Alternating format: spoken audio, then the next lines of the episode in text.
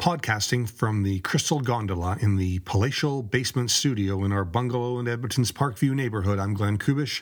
This is the Three Things Podcast. Here are three things from the past week that, for now, have left behind some tracks of happiness and gratitude. Number one, big smiles. We filled up on beers and bar food at Towers, and then Sheila and I brought down the average age at the MacEwan University pub by paying our tab and leaving. We walked up a few blocks and took the bridge over 109th Street to Allard Hall and got seats at a fundraising concert for Ukraine. It felt quite undergraduate. The pianist John Stetch was the draw. He banged out variations on J.S. Bach, F. Chopin, N. Diamond, T. Swift, and S. Twain during the concert, which also featured a jazz take on Beer Barrel Polka, I think. Stetch, who grew up in these parts, used the word tentacles to describe the connections re experienced being back around his Edmonton roots. My tentacle to him is slender, our future mothers were friends in nursing school. His father had a dental practice in Norwood, where around the corner, our family dentist pulled teeth in what I sometimes suspected was a conspiracy with the orthodontist downtown to push them back together again. Watching John Stetch manipulate the piano keys while he periodically winced like jazz artists who are in contact with some other kind of metronome do was dentistry fantasia.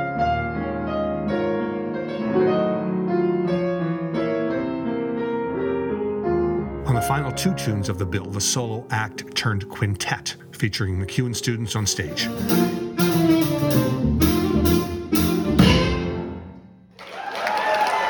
He introduced them by name Morgan on guitar, James on drums, Jeremy on bass, and Jacob on saxophone. It was a triumph. The players were happy, the audience was on its feet, everyone was smiling for now. I just like for today, no rehearsal. Number two, roaring 20s.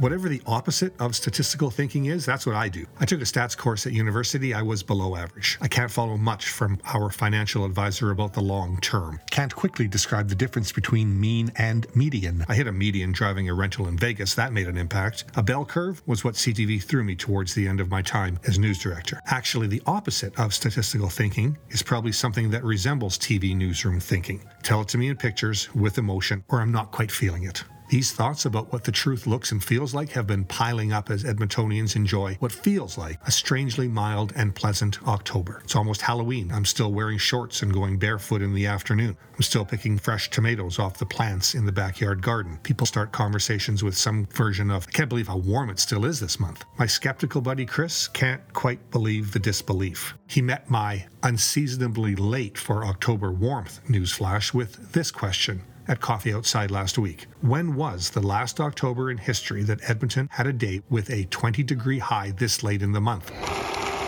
The unexpected non news answer was October 2021. Yes, just last year. I think we always remember the worst case, and so we remember when it snowed in September or October a couple years ago, but we don't remember that it was 20 degrees on October 16th just last year.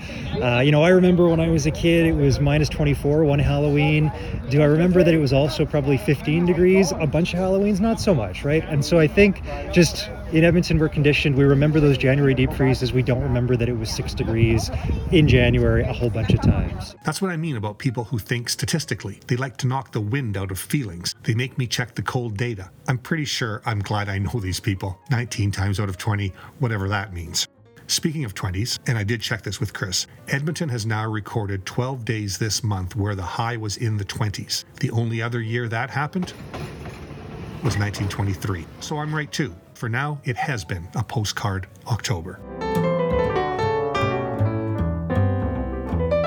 Number three, alphabet. It's worth repeating. A great good of riding a bicycle in the city is how easy it is to stop. Stop to talk to our friend Wendy and her mother as they walked past us in the autumn glow from the elms on 102nd Avenue last week. Stop to watch the sunrise as I pedal north along the MacKinnon Ravine Bridge.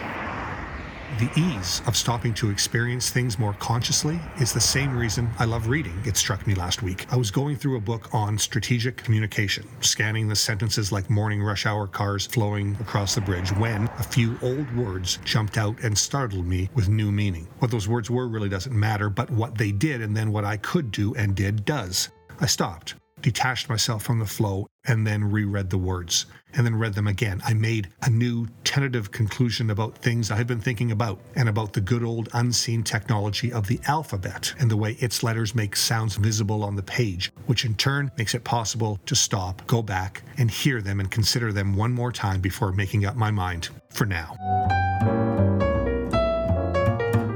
Thanks for being out there, friends. See you next time.